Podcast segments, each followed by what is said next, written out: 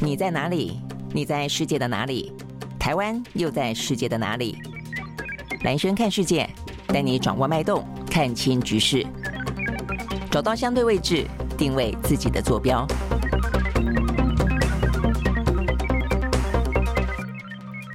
大家好，欢迎看收看今天的蓝轩看世界啊。好，今天呢，呃，这个世界上面最主要的国际舞台上面呢，有两场啊，这个元首的晤呃会晤，呃，一个的话呢是泽伦斯基啊、呃，在很短的时间之内呢，呃，敲定了、啊、这个美国邀请他呃去美国的国会进行演讲。那他现在在演讲之前呢，先见了美国总统拜登啊，所以呢，他穿着一样的啊，这个现在已经他是他的标准服装的标示了啊，这个橄榄绿军绿色的衣服啊，这个蛮不正式的，但是就是他的战斗服哦，所以他即便到台白宫去，还是穿这个衣服，然后跟拜登两个人见面。我想，当然的，这个双方的话呢，就是显示出来呢，依然是坚定的盟友。在这个俄乌战争当中呢，这个乌克兰就是表达他们继续呢奋战的决心，然后美国的话呢，就表示会不断的、啊、这个站在自由民主的这一方，支持呃、啊、这个泽连斯基，支持乌克兰。呃，但是很可能是呃、啊、这个知道美国呢要邀请呃、啊、这个泽连斯基的关系哦、啊，所以最近的话呢，普丁俄罗斯方面的话呢。动作也还蛮多的啊，那他马上呢就呃就到白俄罗斯去，然后呢见了啊这个白俄罗斯的总统呃卢卡申科。那另外的话呢，最新消息是啊这个呃俄罗斯的等于是过去曾经担任过俄罗斯总统的梅德韦杰夫，现在的话呢是统一俄罗斯党，也就是呢呃俄罗斯的执政党的党主席，他用这个身份啊这个到中国大陆去跟习近平见面哦、啊，所以双方的话呢。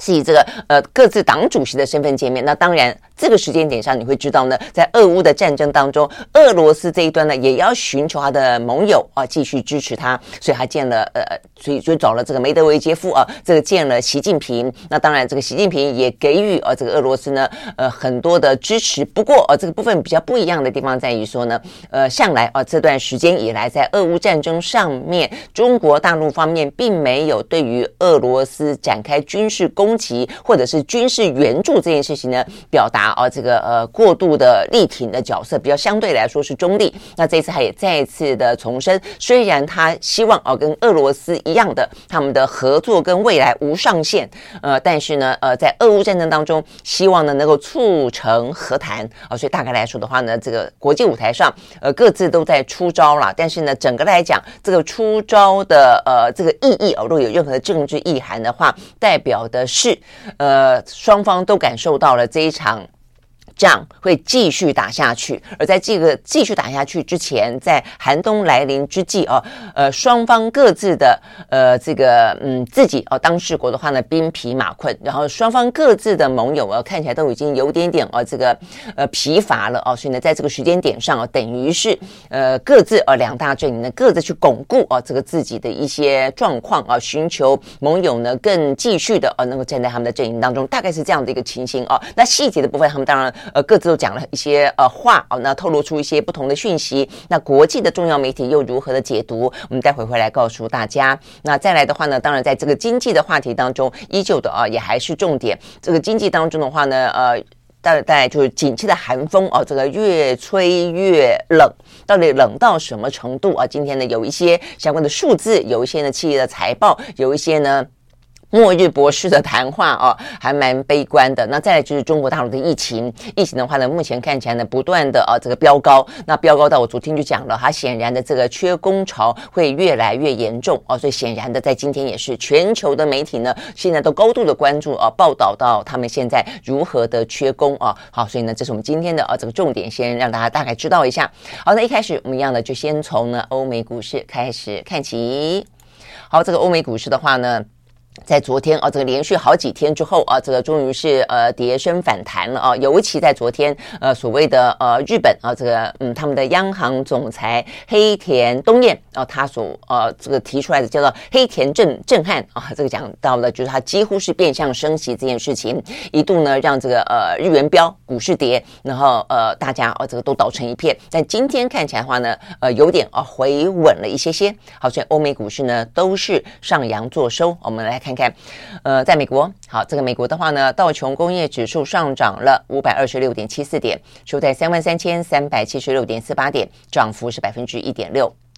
呃 ，纳斯达克 指数上涨 一百六十二点二六 点，收在 一万零七百零九点三七 点，涨幅是 百分之一点五四。S&P 五百 呢上涨 百分之一点四九， 另外呢费城半导体涨了 百分之二点三六。 好，这是美国股市。那欧洲呢三大指数也都上扬，呃，德国涨了 百分之一点五四， 英国涨了 百分之一点七二， 法国涨了 百分之二点零一。 好，所以这就是呃都是上扬的美国股市，呃，欧美股市。那另外就油价来看的话呢，在今天也是上扬的哦。那呃一方面的话呢是美国啦，美国的数字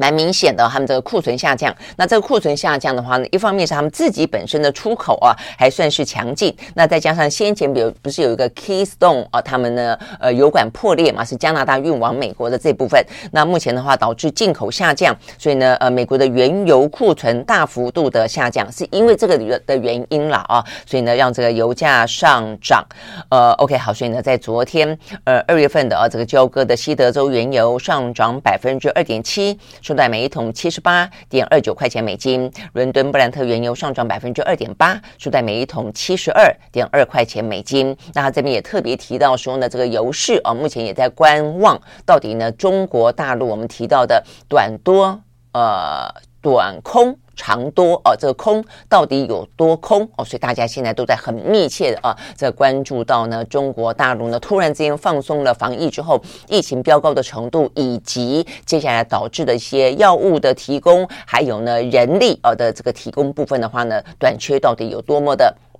呃严峻了哦，然后到底是不是可以很快的去解决它。好，所以这部分的话也会影响到未来的这个油价，因为毕竟哦这个中国大陆是一个非常大的经济体，当它如果在明年初可以很快的度过疫情的难关，呃率先复苏的话，那么对于这个呃石油能源的呃这个需求一定会很高嘛，哦，所以这个油价的话当然就会因此而受益。好，所以呢这个部分先是讲到这个呃几个数字啊。那讲到数字部分的话呢，他们这边也特别提到，就是说呃虽然啊、呃这个一连串的压力啊是都有的啊，那包括我们昨天看到这个连日本啊，他们似乎呢也挡不住全球通膨升息的压力了哦、啊，所以呢也开始呢缓步的看起来像是要逐渐的，至少现在呢是有点试试水温的感觉啊，是变相的升息。那到底明年会不会正式升息？到目前看起来了啊，这个市场当中的话呢都还在评估当中啊。不过这边有特别提到呢，呃，这个日本啊这个。非常呃这个重要的一个，算是他们说是呃黑田的盟友，一位非常呃杰出的权威的经济学家，他的说法啊、哦，他说呢，他认为明年的呃这个日本央行应该会走向升息，至少至少他们过去这几乎是十十几年来超宽松的呃货币政策跟货币环境应该会出现转向。我想这一点啊、呃，这个比较大的概念大家可能先抓住。那至于未来会不会真的升息，那就是另外呃再看看呢这个比较微调的状况了哦。那所以呢这个部分的话呢显示出来全球的呃这个逆风当然是呃很险峻的哦。那所以我们先讲，既然讲到逆风，我们就先把逆风讲完好了啦。就是呢把这个悲观有多悲观讲完之后呢，但是呢有好消息啊，在今天是有好消息的。我们先讲悲观的状况啊，那就是呢呃先前这个联呃美国联准会不用说了啦哦、啊，那这个日本的央行啊这样的一个呃政策的调整也不用说了啊。那再来的话呢呃今天讲到说呃当然有点稍稍的回稳哦，所以这边讲到呃不只是日元呃昨天是飙高之后呢稍微的回落，那美国的话呢包括我们刚刚看到股市哦回弹。再来他们的公债殖利率呢昨天本来一举突破 百分之三点七， 诶结果呢呃这个十年期的美债殖利率呃大概之后又少少小小的滑落了，滑落到 百分之三点六七、呃、所以意思就是说呢都没有像昨天哦、呃、冲到这么的高了。好，那但是我们刚刚讲到的是呃比较不好的呃讯息啊，也还包括像是呃半导体产业当中的一些缺呃这个裁员呃这样的一个呃气氛啊，跟这样的一个呃等于是有点像连锁效应持续的发酵。在今天的话呢，美光呃美光的话呢，他们在公布了上个上一季的业绩没有达到市场的预估，然后盘后呢呃跌了 百分之二点三。那重点在于说呢，他们也宣布了撙节的措施，包括明年还要继续裁员。裁员百分之十，还有停发奖金。好，所以呢，这个是比较是属于哦这个半导体的呃逆风的部分。那另外呢，要讲的是哦这个末日博士的说法哦。那这个末日博士的话呢？呃，其实啊，它呃 ，OK， 它就是罗比尼啊。罗比尼的话呢，在先前几年当中啊，这个其实在尤其在二零零八年前后啊，它其实是一个非常活跃的，那对整个股市的兴衰，它的预估呢非常非常的准确啊。那不过当然接下来它就持续的保持比较悲观的啊这个、呃、论调啦哦、啊，那所以啊这个有人就说啊他遭奸啊啊，就是说他像是坏掉的时钟啊，但是他这一次发表这个谈话之前，他特别针对这个事情，他他也自我调侃，他说就算有人说我是呢坏掉的时钟，但是呢时钟也还有准确的时候啊，呃，所以他的说法就是说呢。呃，总有会准确个一两次吧，啊，那没有人可以呃正确的预测所有的哦、呃、这个未来，所以他意思说未来呃过去如果说他有预测错误的时候，他觉得也难免，但但是他这一次是真的还蛮看坏哦、啊、这一波的景气，看坏是现在大大家都看坏，但只是说坏的程度有多坏啊，那他比起现在大部分的说法当中，他认为这一波的经济的景气的时间会拉得更长啊，这是第一个，时间会更长，第二个他觉得会跌得更重啊，所以他说。没有软着陆这件事情，就是硬着陆了啦啊！那所以他怎么说呢？呃，他的说法是哦，这个，但是我我之所以会讲，是因为他的说法，我觉得有他的一个呃逻辑性在啊。因为先前这一波的通膨之所以会起来，就是因为美国自己错估了有关于呢通膨的局势，他们认为通膨只是暂时性的，所以先不用采取任何的措施去对应，就就放任这个通膨的野兽呢慢慢的长大哦。等他突然间长大了之后呢，他开始要去。打打通膨了，发现呢，其实已经要花更大的力气，付出更大的代价啊、呃！所以呢，这个罗比尼的说法就是说。他之所以会看坏啊，他是在接受英国金融时报，这是一个非常非常权威的啊，这个国际性权威的一个呃财经的啊这个媒体啊，他就说呢，他认为啊一开始啊这个央行呃这个升息的时候，这个升息之前啦，他说呢这个通膨是暂时性的啊，然后呢呃等等的一些做法啊，就代表的第一件事情是用他认为啊他会呃看坏现在美国政府的呃预测，是因为他先前就预测错误了哦、啊，所以现在的话呢其实。也未必预测正确啊，这是第一个。而而当时哦，当时他就认为啊，这个美国的通膨事实上是严峻的，必须要去正视的啊，所以他这个是第一个去说，他认为他的呃论点是对的，而美国的政府的论点是错的。那第二个的话呢，他讲到软着陆这件事情，因为现在美国的呃政府啊，这个包括呢联准会，包括呢这个耶伦，虽然现在采取的啊这个手段啊，都还是蛮坚持偏向鹰派，但是他可能是要安抚人心吧啊，都不断的说呃其实不会那么严重哦、啊，就是最算。会衰退，但是不会衰退的很厉害。好，但是呢，罗比尼的说法是说，在美国的事呃历史当中啊、呃，在历历史当中。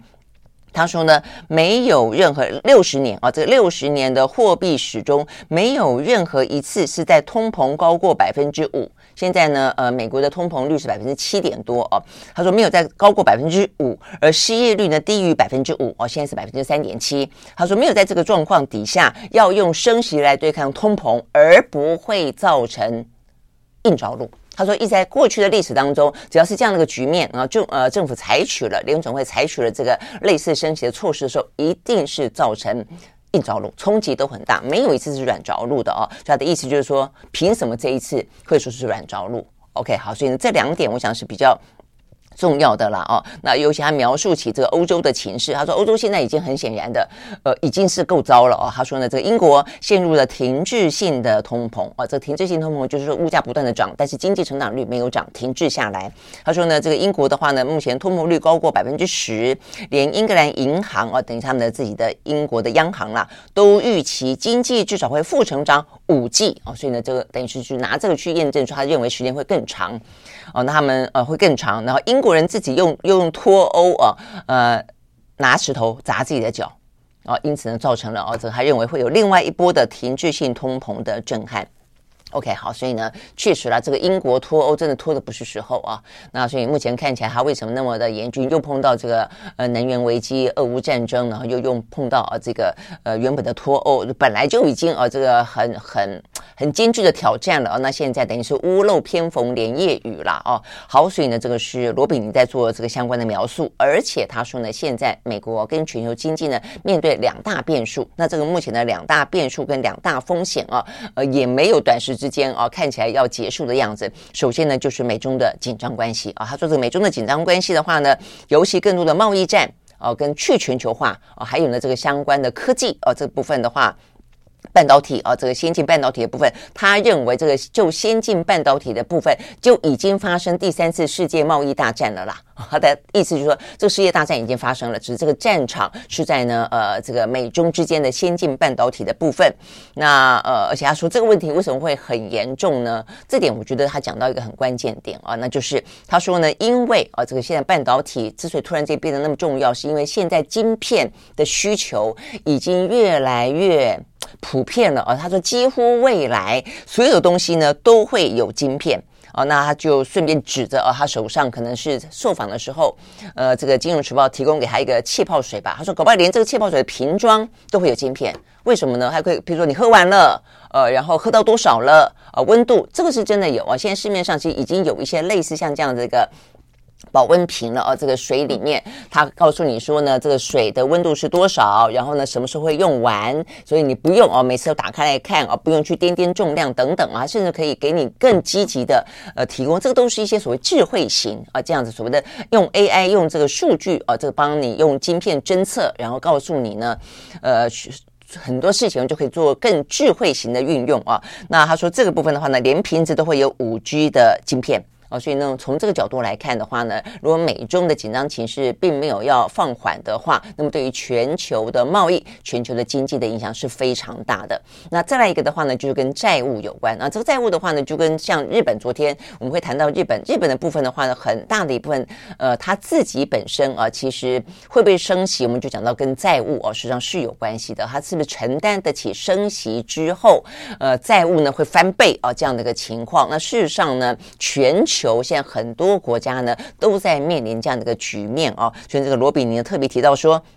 呃，全球啊、呃，这个全球的话呢，呃，这个债务占 G D P 的比例啊、呃，从一九九九年的两百分之两百二十攀升到二零一九年的百分之三百五十啊。那所以呢，如果说呢，央行目前继续升息，呃的话哦、呃，那这个债务成本一定是飙高，一定会造成债务危机。呃、没有道理说，呃，你不断的升息，然后呢，期待这个事情不发生哦、呃，所以只是说你原本的国家体质脆弱的哦、呃，可能会来得更加的严重。那如果状况还好的话呢，呃，这个相关的呃这个危机哦，可能小一点点而已哦，所以总而言之啦哦，所以呢，它看起来。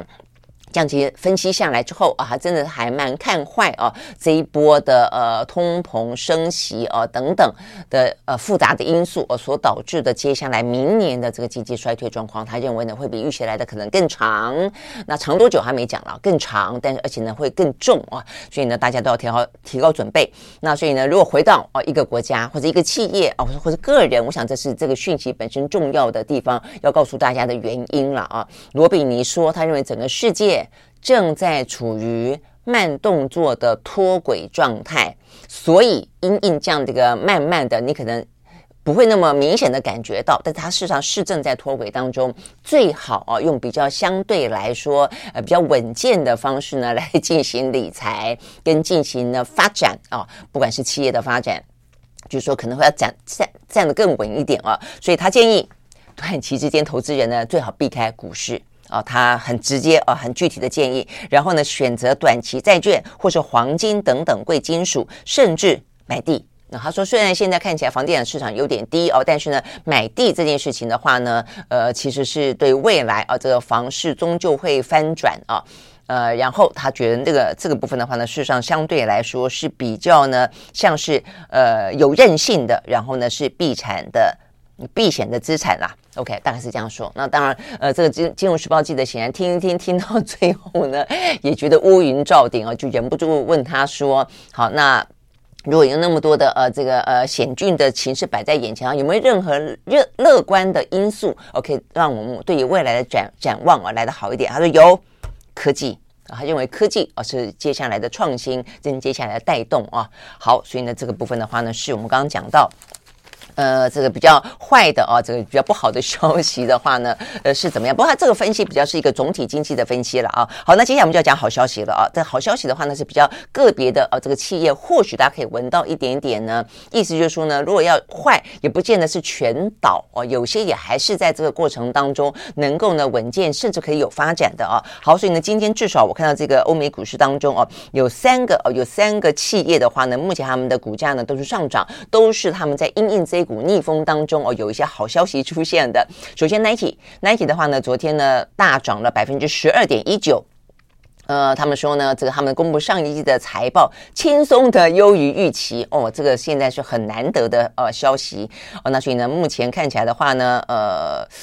就是激励了、呃、各各各个运动休闲品牌上扬，呃，所以包括像是什么呃 Under Armour、呃、也上涨，然后呢 Skechers 也上涨、呃、那这边讲到、呃、还有 Lulu、呃、Lululemon 也上涨，那这 Under Armour、呃、它也上涨，它上涨的话呢涨了 百分之五点二一， 呃，最主要它也还有一个人事异动，它挖角了这个万豪国际的总裁来出任、呃、他们的 C E O、呃、所以看起来是有更国际化的一个布局啦、呃、那我想这个这个呃 Nike 跟这个运动品牌，事实上也跟这个疫情解封之后，大家慢慢的啊，这个回复运动、回复户外的活动，呃，尤其是呃更多的在室内，如果你还是有点点紧张的话呢，户外成为一个最好的选择啊，所以呢，运动休闲品牌因此看起来呢，迎来了一个好时机。好，那再来，当然这时间得要。呃，先前啊，这个在呃蛰伏期间你得要准备好，之后的话呢，机会一来就大爆发哦。那另外的话呢，嘉年华邮轮啊，昨天也是，昨天的话呢，他们股价呢涨了 百分之四点六九， 他们呢宣布的营收实际上是低于预期的哦。那、呃、但是他们的亏损，上一季的亏损状况的话呢，比起去年同期很明显的下滑了哦。那所以他们的执行长看好，从十二月开始呢，各个地方的预订潮都已经涌进来了哦。那这跟台湾。啊，目前也有点像，大概今年下半年开始吧。啊，每个呃国家的呃速度啊，这个快慢不一，但慢慢慢慢的呢，都开始走出户外，回复旅游，回复啊这个全球之间啊这个相关的一些。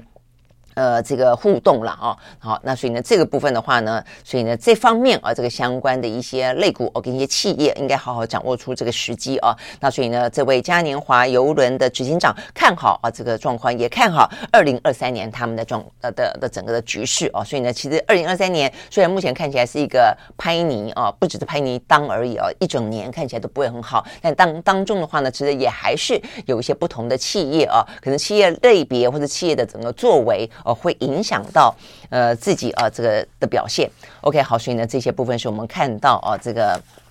呃有关于经济部分了啊，这个在今天比较呃好的消息，或是呢呃比较呢这个悲观的提醒啊。那当然未必啊、呃、就一定这个末日博士讲的很准确，但是我想啊、呃、这个部分的话呢，提供大家做一个参考、啊、就如果最坏的打算是这样子的话，就是我们应该有最坏的呃打算啊，最好的准备嘛哦、啊。好，那事实上呢呃就股市来说的话呢，现在已经到很多盘整的时间点了啊，所以最近大家看很多的呃媒体资讯就会告诉什么二零二二呃什么最主要的十大新闻啦，呃讲完二零二三啊、呃、最主要的十大趋势啦之类的哦。那就盘整来看的话呢，就股市来看，呃今年的下半年蛮糟的哦，所以呢标准普尔五百呃他们说他们正在随着今年要步入尾声，他们呢呃看了一下今年的状况，呃正在迈向二零零八年以来最糟糕的一年，呃十四年来最糟糕的一年啊、哦、所以这个状况是真的啊。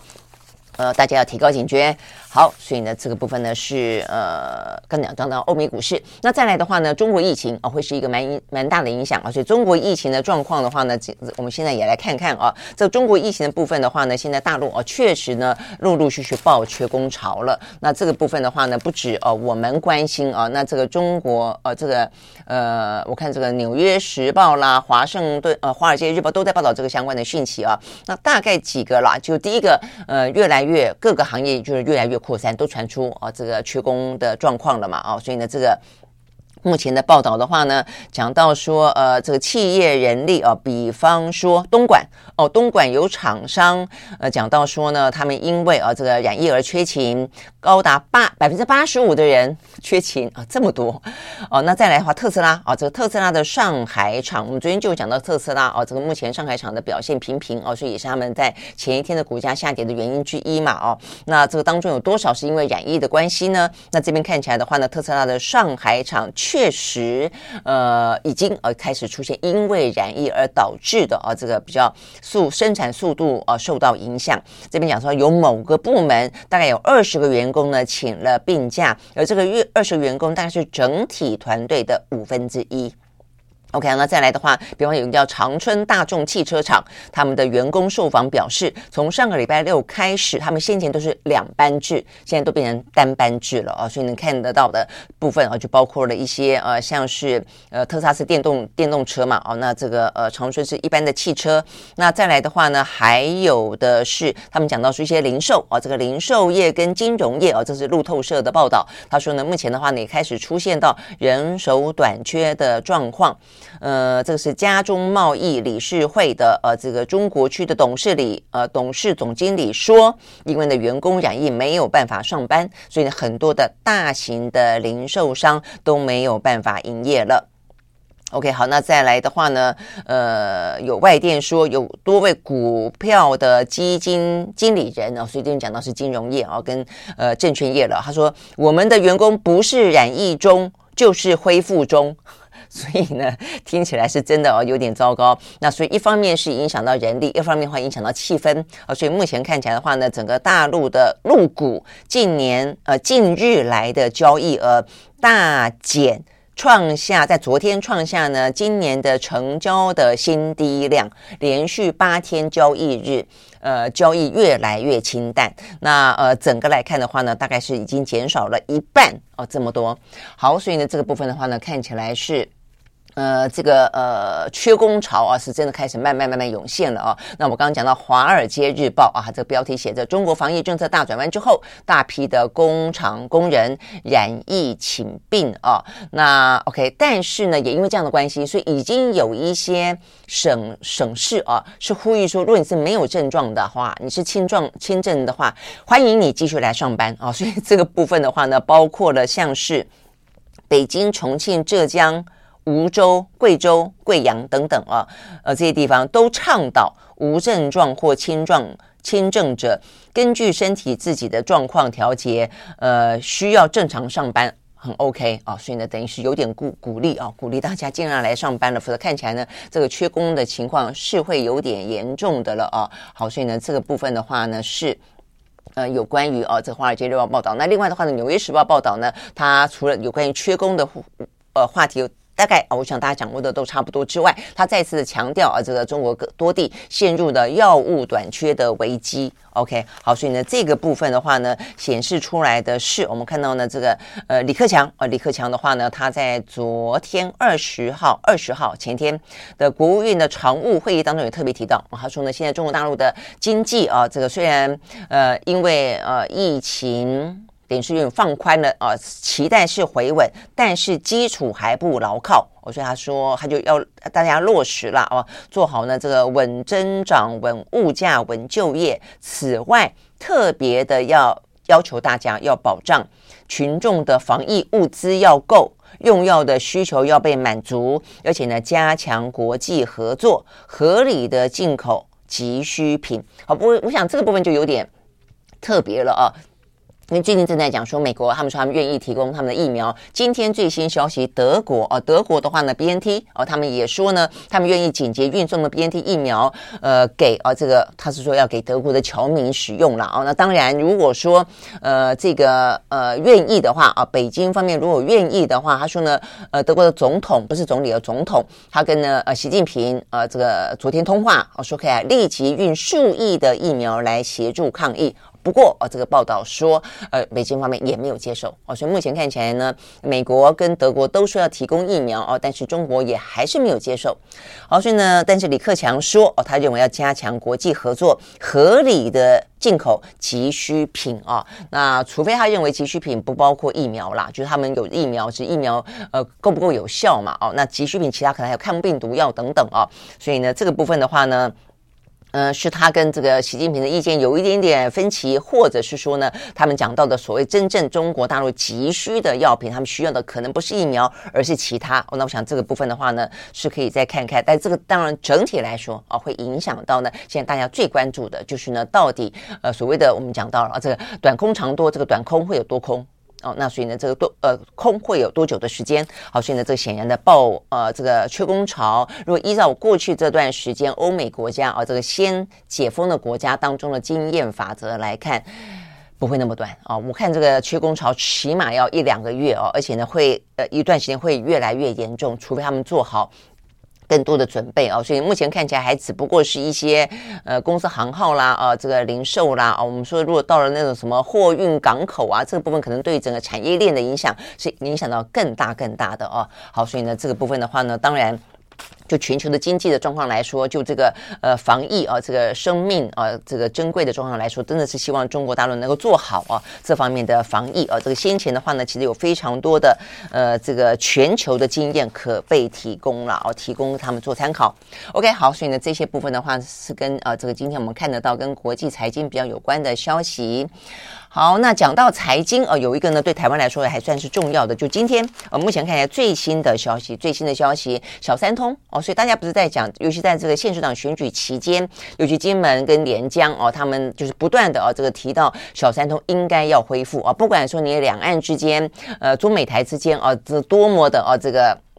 呃气氛啊、哦、这个紧绷哦，但是呃台商要回家。啊，这个呃，很多金门马祖啊，他们跟这个对岸啊，这个厦门等等之间啊，其实非常多的一些往来，因此都中断了啊。所以站在最基本的过节跟人道的考量，应该要开放。那所以现在显然的啊，这个民进党政府也受到相当大的压力啊。所以这个最新消息，我看这个中央社啊，这个最新的消息说，啊，是在今天早上的行政院会当中，陆委会呢已经报告了金马地区的民众春节交通专案啊，还会分阶段进行，第一阶段。目前已经确定的是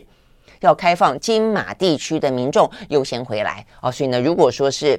得要回家过年的啦，但是如果说是台商要回台湾过年要取到金马小三通目前没有开放，可是为什么这个样子呢？嗯，就是要不然那你要开放其他的呃，目前来看的话呢，现在两岸之间的通航呃，剩下好像四条航线吧，我记得四条还是六条，那就台湾目前来看的话呢呃，松山机场有呃，但是好像对飞的城市不多，然后呢呃，桃园机场也是，因为过去比较最最兴盛的时候是桃园机场、小港机场呃，松山机场嘛啊、哦，那 OK， 所以但是现在目前看起来的话呢，如果说不开放小三通的话呢，依照现有的航班要回来舟车劳顿、哦、第一个是你对飞的城市变得很少、哦、比方说上海啊，这个就是几几个啊、哦，这个大城市很少啊、哦，这很少有个大城市了。那所以他们得要，比方说你在内地的，在西部的，你可能要经过非常长的时间啊、哦，才可以到他们的这个机场呢，才能够飞回来。哦，所以我想这个部分的话呢，呃，这个。报道是说啦，行政院的官员说，等到院会过后再对外说明啊、哦，所以呢，这个第一波确定，那第二波如果也可以在春节前，当然就比较会解决我刚刚说的问题。但是如果说第二波，嗯，包括大部分的台商不在春节前可以运用小三通，而其他的直航包机也没有开放的话，那真的是啊、哦，这个回家过年都这么的路迢迢嘛。我想这个部分的话呢，是真的应该要。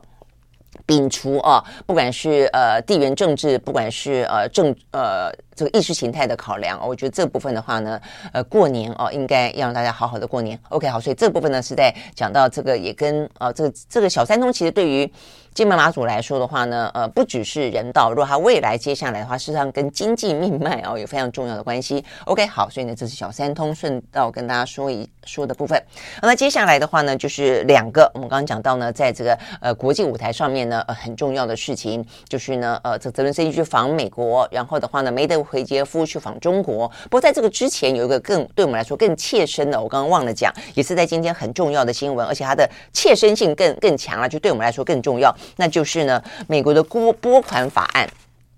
新年记不记得我们就在上个礼拜才讲到，就是他们的国防授权法里面呢，呃，给我们就是说看起来对台湾还不错。那时候我们就讲到说还不错，但是某个程度也代表说军事紧张气氛哦、呃，可能来的呃更浓，因为有这个需要嘛。一个就是说他们会给我们呃贷款啊、呃，这个就是说呃无偿的等于是免息的贷款，但是我们我们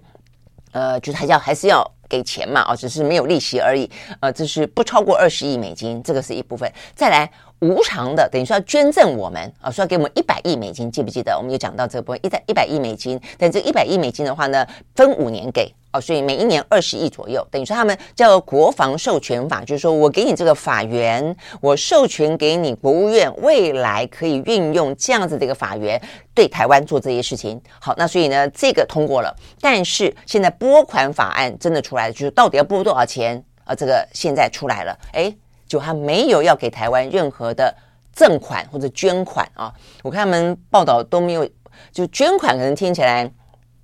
就好像有点太太过呃，这个呃，有点有点怜悯嘛，不知道啊。所以现在用赠款就呃等于赠给我们了、啊，赠送给我们啊，就是免费给你们。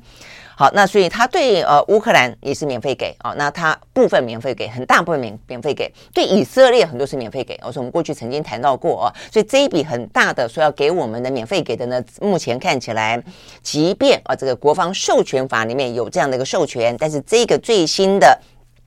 国会呢，在昨天啊二十号所完成协商并公布的高达了 一点七兆美金二零二三年的财财年的综合拨款法案里面没有这部分要给台湾无需偿还的军事融资，没有。好，那有什么呢？有那个我们可以啊，这个去贷款的那部分二十亿啊，那这一个部分的话呢，呃，等于是不超过二十亿的外国军事融资这部分的话呢，呃，是拨款法案当中有提到的啊、呃，可以提供给台湾哦，所以这个部分的话呢，是在呃这个美国的这个年度的啊这个拨款法案的预算当中唯一哦、啊、这个提到要给台湾的部分了哦。好，所以呢，这个部分当然难免的会呃觉得失望啊、哦，所以呢，在防卫啊、呃、这个美国的防卫杂志当中哦、呃、特别提到说，呃，这代表的是台湾啊、呃、这个显然的挫败啊、呃，因为在过去这段时间当中，台湾不断的游说，而美国呢也不少的国会议员帮我们发声哦、呃，说呢，其实台湾需要有更多的美国给我们的无偿的，而且呢是很适切的呃这个相关的军事的武器的援助哦、呃，那蛮多哦、呃，但是呢呃就是这边还讲到。说，呃，他们他们的理解了啊、哦，在过去一段时间，呃，有支持我们的，也因此啊、哦，这个拨款的委员会，呃，为了给台湾的钱是要赠款还是要贷款，有过激烈的争执。那比较属于外交委员会会的部分，比较主张赠款给台湾啊、哦，但是比较属于拨款委员会的，就是比较是呃预算导向的啊、哦，这个财务导向的，他们比较倾向于应该用贷款啊、哦。那这个部分的话，因为他们认为说呢。呃，这个给台湾的话呢，他们的预算直接给的话呢，对美国来说预算压力太大，而且呢，这一大笔钱进来之后，会造成其他的预算的排挤效应哦。那所以，而且他们又讲到说，台湾又不是属于很弱势的哦，这个财务上很弱势的那个国家，呃，所以他认为应该把这样的一个 quota 留给。优先留给一些呢，可能在呃整个的呃这个经济当中啊、呃，这个可能呃更需要的这些国家啊、呃，所以大概是这些理由让呃这个外交委员会啊、呃、这败下阵来啊、呃，所以呢让拨款委员会的这个逻辑比较占上风。但是比较值得关注的是啊、呃，记不记得先前在今年的中间，呃，等于是在呃裴洛西访台之后啊，呃葛里汉啊、呃，等于是。呃，美国参议院的一个，它是属于拨款委员会，呃，它是属于什么委员会？呃，它是属于共和党籍拨款委员会啊，拨款委员会的首席议员啊，葛利汉，他来台湾推销波音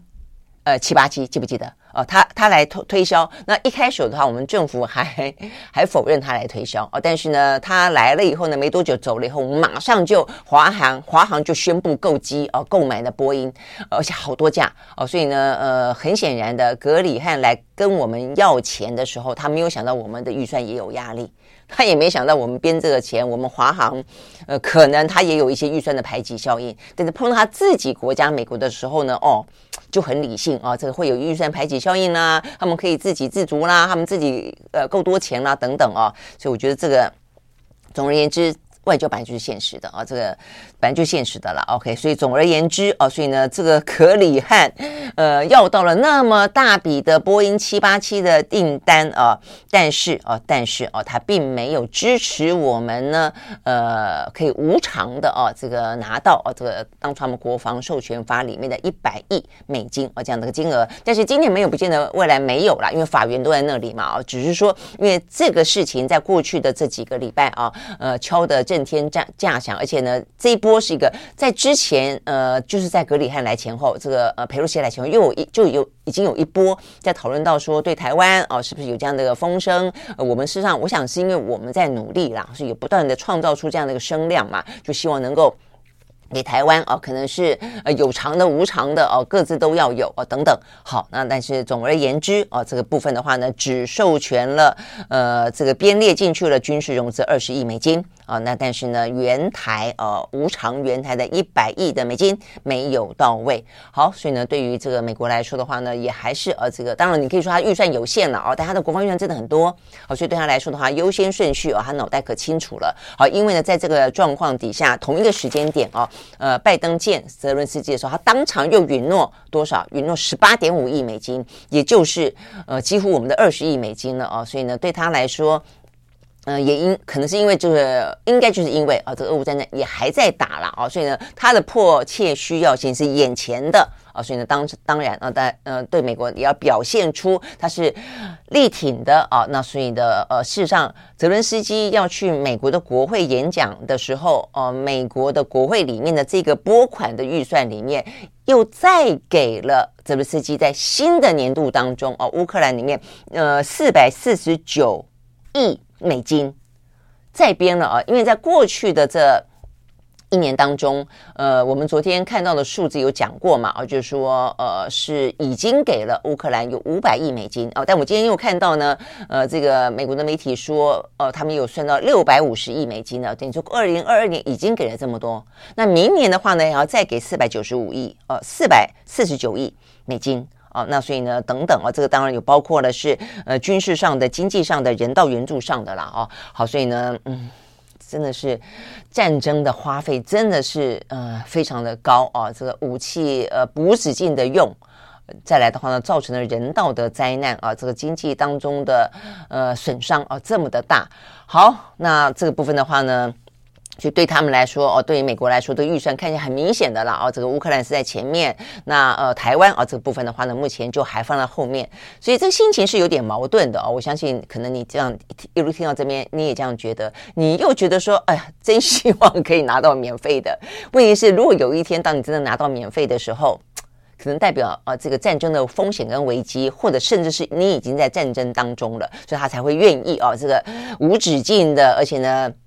呃，无偿的啊，这个不断的啊，这个提供那么多的钱给你啊，那所以呢，到底要还是不要呢？你这样问我，我宁愿不要，我宁愿不要啊！就是对我们来说，呃，让战争风险远离啊，然后我们可以自己的呢，呃，拉高我们自己的防卫意识，然后同时之间可以去追寻我们应该要有的发展跟繁荣。我觉得这是最好的状况了啊。OK， 好，所以呢，这个部分只是说，这个对台湾来说啊，过去是一个非常呃。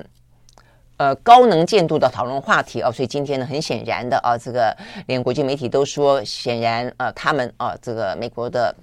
这个案子啊，让台湾失望了。好，那接下来的话呢，就看这个呃，美国跟中国啊，各自的跟另外的啊，俄乌的啊，两位呃，这个算是元首或者重要的政治的领导人见面的状况。我们先看泽伦斯基啊，那这个泽伦斯基当然呃。这个部分就是他先见了拜登哦，那今天稍晚吧就要去国会演讲了。那见了拜登之后的重点啊，他们就说呃正拜登正式宣布啊，再提供乌克兰呢额外的，就我们刚刚讲到，因为新的啊这个预算在国会已经编列，他就提供额外的十五十八点五亿的美金，而且要让他去。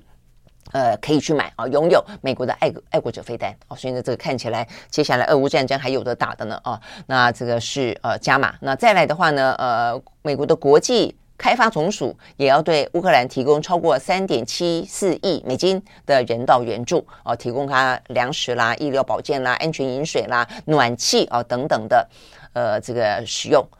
OK， 好，所以呢，这个部分是额外提供的。那当然，呃，在象征意义上面来说，当然是很重大了啊。这个在今天啊，他们见面的这个时候是俄罗斯入侵乌克兰的第三百天，已经第三百天了啊。那现在呢，呃，俄罗斯呃，因为天气的关系啊，利用寒冬哦作为武器，现在整个的乌克兰啊的人民真的是还蛮。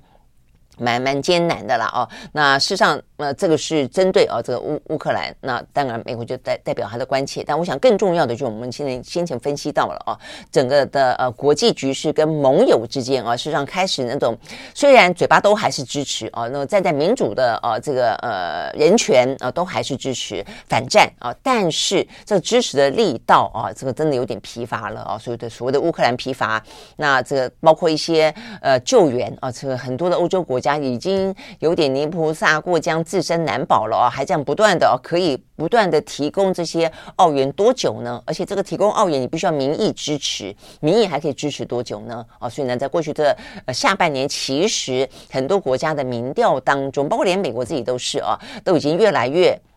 呃，呈现出民众啊、呃，其实希望啊、呃，这个俄乌战争尽快的能够落幕了啦哦。那所以我想，这个对于拜登、对于这个泽连斯基来说，双方呢这场见面都是有需要的啊、呃。这个彼此之间呢相互打气。那所以呢，这个对泽连斯基来说，他就呢宣誓啊、呃，他宣誓说呢，呃，这个呃。西方国家啊，包括美国，花在他们身上的每一分、每一每一毫，都是用在加强全球的安全啊，不只是乌克兰的安全，是全球的安全。因为他的说法是，乌克兰只要这个成功的挡在那个地方，不被俄罗斯侵略。然后的话呢，整个的防线就可以挡着，包括接下来的什么波兰啦、啊、等等东欧那些国家，乃至于中欧、西欧，都因此呢，北约国家可以呢安然无忧。哦，所以他的意思就是说呢，我们在替你们挡住啊、哦、这个。呃，俄罗斯哦这方面的一些入侵哦，这个维护北约的安全。好，所以呢这个部分是。呃，泽连斯基挂保证的、哦、就是你们都用在全球的安全，而且他说呢，呃，他相信啊、呃，乌克兰可以打会打胜仗，然后再来的话说，但是这场战争还在继续中啊、呃，大概来说是泽连斯基啊、呃、这个呃的重点啊、呃。那拜登，拜登呃说什么呢？呃，拜登最主要的谈话啊。他的重点是放在呢对他的支持了啊，我们看到就拜登他就是承诺哦、啊、会继续的呃站在啊乌克兰的旁边，绝对不会让乌克兰感到孤立无援。我想这个部分的话呢，就是我想呃泽连斯基一直很担心呃这个国外啊这个盟友啊都越来越嘴巴说啊，然后其他的部分都越来越松动了吧啊，那所以呢。呃，拜拜登啊，就是有点啊，这个承诺啊，泽连斯基也是啊，这个希望啊能够拉高啊，这个美国对于啊这个乌克兰俄乌战争的这些更多的一些支持吧啊。那 B B C 啊 ，B B C 呢做了一个分析，很简单的跟大家说一下啊，他们的看法，他们觉得说呢，一场白宫会谈传递了呃两个重要的讯息了啊。那这个泽连斯基想要。透过这个界面让大家知道，让乌克兰人以及大家知道美国依旧是他们最亲密的盟友。 OK， 这件事情是很重要的。那对于呢呃这个美国拜登来说的话呢，只是要传达一些讯息。第一个，美国作为盟友来说的话呢，即便自己很痛苦啊、哦、包括呃这个通膨啊压力，大家更可以体认呃这个乌克兰的呃痛苦啊、哦、这个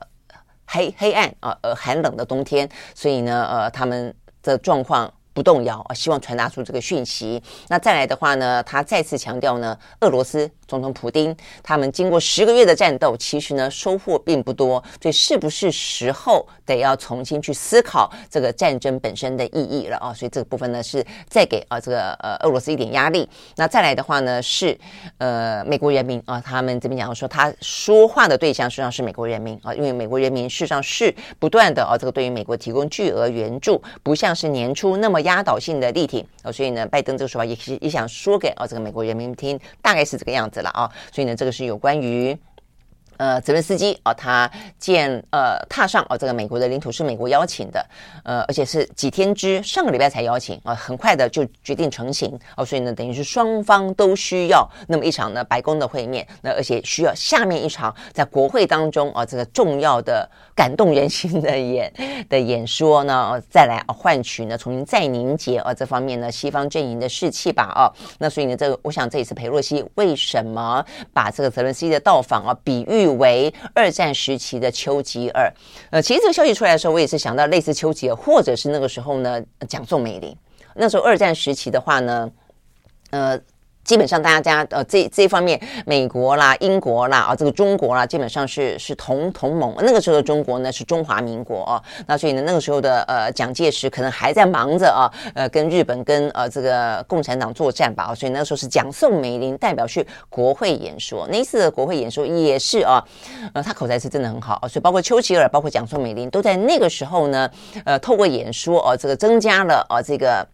西方世界国家民主阵营当中对于各自国家的支持，也振奋了啊这个联盟当中的士气了啊。那所以我想这个部分的话呢是泽伦斯基啊。那 OK 好，那再来的话呢则是呃这个梅德韦杰夫。好，所以呢梅德韦杰夫的话呢他现在的 title 哦，我刚刚讲到了他是他们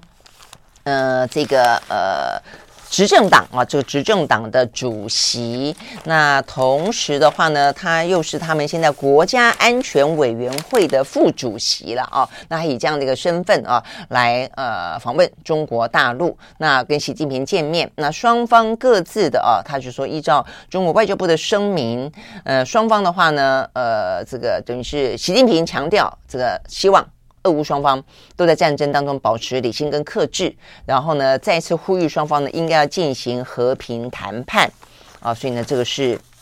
呃呃这个习近平最主要的说法啦哦。那对于泽伦斯呃对于这个呃梅德韦杰夫来说，当然他希望争取到呃中国大陆对他的呃这个形式上的支持。坦白说，就这个呃双方的支持力道来说，中方跟俄方之间啊，他在这次开战以来一直都是保持一个有点点距离。你说私底下他确实通过贸易的方式，通过买啊这个俄罗斯天然气的方式啊，给予相当大的金钱的啊物质上的资源，但是呢，他不像美国给那么大批的呃，这个呃，军事上面的支援以及政治上的资源啊、呃，政治上是一个比较松，就是他对战争这件事情本身了哦，这个呃，习近平他是站在一个希望双方和谈啊、呃，但是盟友当然还是盟友啊、呃，所以呢，习近平再次重申呢，中俄双方之间呢是没有上限的，不加盖的，然后呢，也特特别哦、呃，跟这个梅梅德韦杰夫谈到说，希望未来啊、呃，持续的呢可以共同的中俄之间继续发展啊、呃，所以呢，有关于中俄的呃联盟态势啊，以及西方的联盟态势，我想这个部分还是还是这个蛮清晰的了啊。那只是说呢，站在中国来说，呃，针对啊、呃、一场入侵之战啊，针对一场战争，他们呃对于呃就是某个程度来说，如果他不希望外国介入他认为的呃国国内事务，比方说他每次讲到台湾都说呃美国是外国势力，那、呃、不容许外国势力介入啊、呃、这个呃国内事务的话，那么其实如果他去支持俄罗斯，那俄罗斯他就是外国势力啊。他相较于乌克兰还是外国势力，就是他，所以这个部分对他自己本身的论述的逻辑来说会产生矛盾哦，所以你可以理解为什么呃中方在这件事情上面台面上的外交辞令哦一直都是一个保持距离的啊，但是呢。我想同盟关系是不会损损损失呃损伤的啦啊，但是只是说直接的军事援助的话呢，没有呢来的哦、啊，跟美国跟乌克兰来的这么这么的强。好，那但是在这个时间点上，我觉得蛮明显的啦，呃，是一个呃得知了啊这个西方阵营这样的一个呃高调的举动，泽伦斯基访美国哦，那所以呢，这方面也不能够哦，在这样子一个国际声量上面，呃，有任何的示弱，有任何的呃这个呃缺口啊、哦，所以呢。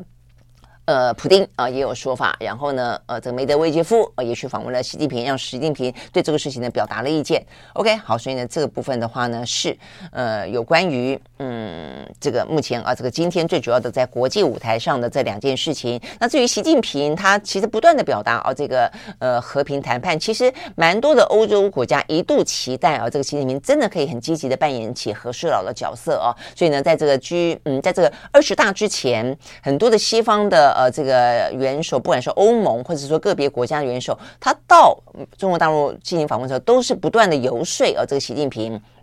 能够有一个更积极的角色。那在二十大之前，因为习近平忙着自己的啊这个权力的呃第三任的铺排、啊、你可以理解他其实呃或许力有未逮，或者说心思也不在这个上面。但现在二十大过去之后啊，我是真的觉得啊，这个中国大陆如果他想要让全球认知到说这样在这样的中美之间严重对撞的状况底下啊，希望呢有更多的呃国家他采取一个第三方的。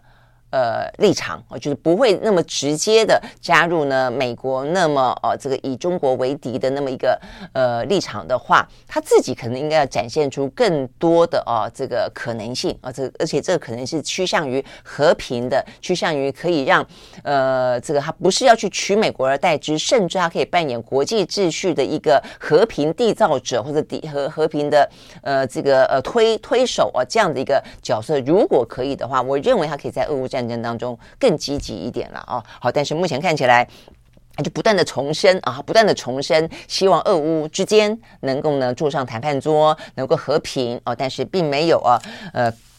看到哦有多强的哦这个嗯压。压力啊，给这个俄罗斯，或是说呢，他怎么样子有更多的介入？那当然可能也是呃，普丁不愿意啦，都有可能啊。但是我觉得对呃习近平来说，其实这是一个国际舞台啊，所以对他来说，如果想要一些不一样的啊这个表现，让全球看待中国的崛起有些不一样的想法的话，他其实应该要去更珍惜这样的一个时呃这个时间点啊，这样的一个事件，尤其是一个危机事件。好，所以呢这个部分的话呢，是我们看到今天的国际之间比较呃受到关注的消息。好，那但是我们刚刚讲到了，呃，这两场会议显示出来的另外一个最最直接的讯息，虽然都没有被提到，但是我就是最再再清晰不过的讯息了，就是呢，俄乌战争会继续打打下去，所以双方才各各自需要啊。这个盟盟友啊，这个不要不要离开啊，持续的呃坚定的站在一起啊。那所以这边还有个讯息，确实看起来是这个样子。俄罗斯的国防部长呃肖伊古哦，这个在昨天受访表示，他认为呢，俄罗斯的呃这个军队的人员的规模应该从一百万扩大到一百五十万。那这个普丁也表示，莫斯科将强化军队的潜力以及核武的战备。好，所以又在讲核武这个事情哦、啊，就不断的加强它的恫吓能力吧哦、啊。但是呢，呃，这个军队不断的增加，俄罗斯的军队的命也是命啦啊，我觉得也都是，呃，非常的。非常的呃不必要的了啊 ，OK， 好，所以呢，这就是这一场战争哦。那普丁哦，对，普丁有替自己做解释哦，他说呢，他这场战争哦，你不能够归罪于俄俄罗斯哦，他说有太多太多很复杂的俄乌之间的恩怨情仇在里面了哦。他说他也是一样非常的哦，这个关心呃乌克兰人的人民啊，过去也曾经是大家在一起的哦，所以呢呃不能说都是我们的错哦，所以他也是在呃显然的啊、哦、是在泽连斯基去美国的这个时间点。上特别再次表达了俄罗斯的立场啊，认为呢这件事情不能够把他们描述成邪恶的呃撒旦一般啊，而没有去面对更多的一些背后的一些呃状况了啊，大概是这个样子。好，所以呢这个部分是这样。那再来一个消息啊，就是加密货币。加密货币的那个呃 F 呃 FB FTX 啊 FTX 的创办人啊，记不记得他在呃巴哈马？那现在先前的话呢 ，F B I 要去引渡，他拒绝。现在最新消息，他愿意引渡回美国了哦。那我想，可能是不是有什么样子的一个条件，或者说有什么样的一个思考，觉得呢这边的司法状况啊，他呃比较可以接受等等啊。但不论如何，呃，现在他决定啊要回美国受审了。那呃，他在美国、啊、面临了。至少四项吧啊，这个相关的指控啊。那什么时候可以正式离开巴哈马啊？这个前往纽约，目前说还在呃这个呃安排当中了啊。OK， 好，所以呢这个部分是呃有关于加密货币啊这个部分，其实它啊的这个例子以及接下来司法的发展，我就会对加密货币啊有一个相当程度的影响。好，那最后一点时间呢，回到台湾，台湾今天啊有一些新闻啊，我觉得蛮值得很快的来看一看的啊。呃，第一个的话是，呃，我们的最近这个选举完以后，官司哦，这司法的动作真的很多哦。先前呃，一个是高虹安，一个呢是苗栗的市长的呃苗苗栗县长当选人这个钟东锦。那再来的话呢？嗯，台南市啊，这个台南市目前是说原本啊，这个在黄黄伟哲呃定的啊，这个小内阁的名单当中，应该可能要升官的是原本的啊，这个经发局的局长叫陈凯琳，所以一度呢是要升任副市长或者要平调环保局长，结果在昨天爆发了啊，这个检检警，呃也是一样，这个大搜索啊、呃，搜索了啊这个陈凯琳的。呃，这个住家、办公室、市政府等等六个地方，结果呢，查扣了三十万元啊、呃，这三十万元的现金，那中间还有一袋是十万元，里面放了一个工程公司的名片，放在一个牛皮纸袋里面，就是说，呃，这是我的名片，请你多多照顾。里面就顺便放了十万块，是这个样子的啊、哦。所以呢，事实上这这已经光是就这个呃袋子里面呢，就已经揭露出目前。台南市检方哦，他们所掌握到的讯息说哦，他就第一个受贿啊，这个等于是接受贿赂。第二个的话呢，他拿他，因为他是经发局，所以呢就会经手很多的一些什么土地开发啦、地方的一些呃这个呃专案的规划啦哦等等土地重划啦等等等啊，所以的话呃他就有一些。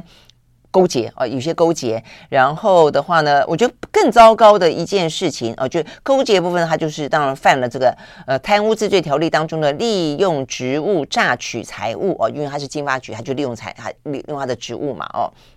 你们知道这个贪污治罪条例里面有那种不利用职务、啊、但是也是榨取财物的，那它是利用职务。我觉得更糟糕是有一个，它是说呢，它它借由它经手七股工业区开发租售的管理案的时候，他操纵散播得标厂商的信用不佳这样的消息，那逼你送我钱啊！我觉得这个有点夸，有点过分了啊！因为过去很多的这个政商勾结是这样，就我在这个位置上，我有这个权利，所以厂商就来，厂商就来行贿，然后的话呢，呃，彼此之间就等于是内应里应外合呢，就让他得到这个标案，那甚至替他量身打造等等等都有。但是他的状况是说，对方没有要贿赂你，但是我为了要为了要你给我钱，我散播跟你不利的消息，所以逼着你呢必须要给我钱。哦，这个真的是很可恶哦。那所以呢，目前看起来，这至少这是一个呃台南检调单位啊、呃，这个相关的说法，也因此他们昨天呢展开了搜索了哦。那 OK， 所以呢这个部分的话呢，呃，就媒体报道啊、呃、是说呢，刚刚选市议市长落败的谢龙介，高票落选的是谢龙介，他其实在市议员期间其实就已经哦、呃，他说他耳闻非常多，所以呢他其实就已经质询过了，说这位啊、呃、这个陈金陈凯。伦呃，陈凯琳呃，风声很不好，在外面有很多，所以他其实就已经质询过很多次。然后的话呢，也呃要求台南市政风处啊、呃、进行调查。不过台南市政风处今年八月份还在市议会呢，针对这个事情进行专案报告，说经过四个月的调查，然后的话呢，做了很多很多的访谈，说查无任何违反的规定。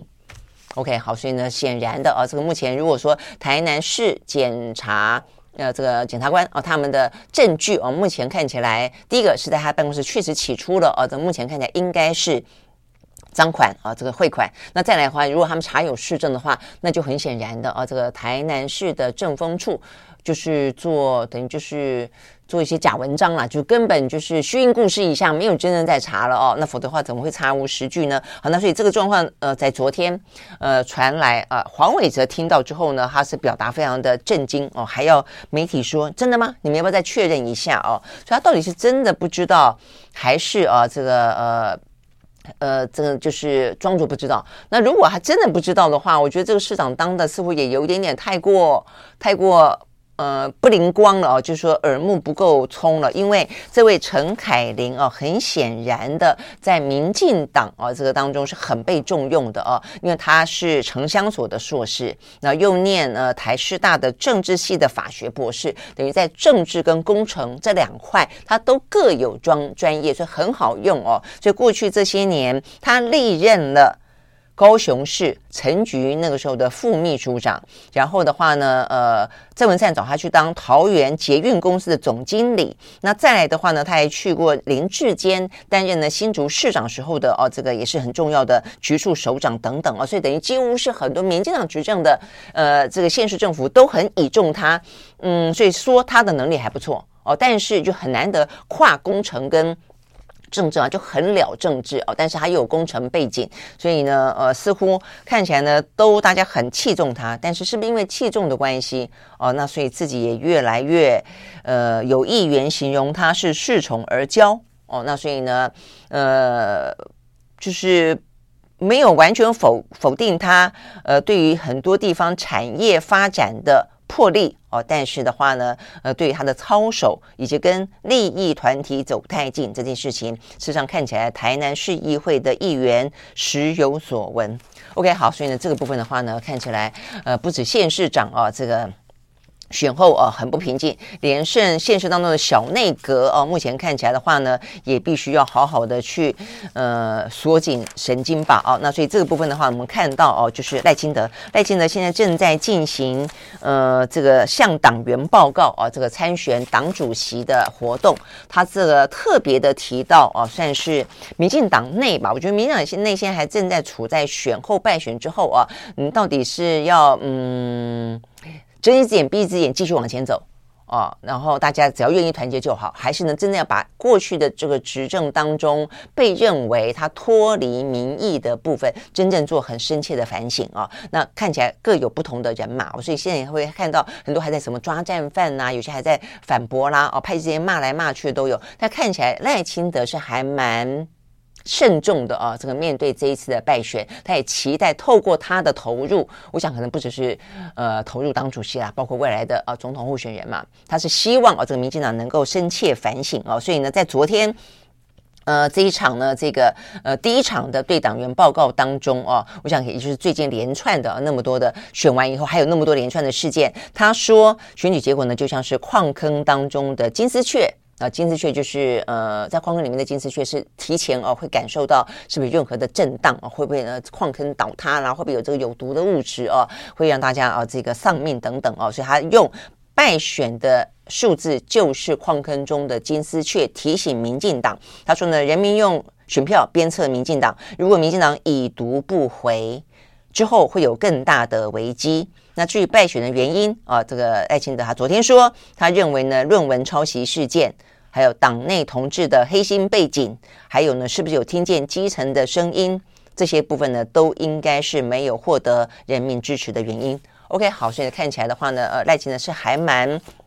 在深切检讨的啦哦，那 OK， 所以呢这部分我想对于蔡英文也会形成压力哦，所以呢今天另外一个消息是说，蔡英文呢将会在这几天呢连串的召开跟国安相关的会议之后，呃，在下个礼拜呢跟大家报告哦，说呢会有一个不管可能不只是呃选举的结果了啦，我想可能更大的整个的呃台湾施政过去这些年来，包括眼前要解决的啊，这边也讲到说呃是不是包括呃什么小三通啦，呃包括兵役要不要延长啦，呃台湾的局势啦，在美中之间啦，战与和啦等等，呃造哦这个目前今天新闻报道的说法，他下礼拜的话呢会哦透过那么多场的会议理出一个。呃，概括的结论来，然后呢提出报告。OK， 好，所以我想呢，这个部分是大家非常期待的。我们先到了，明天同一时间我们再会，拜拜。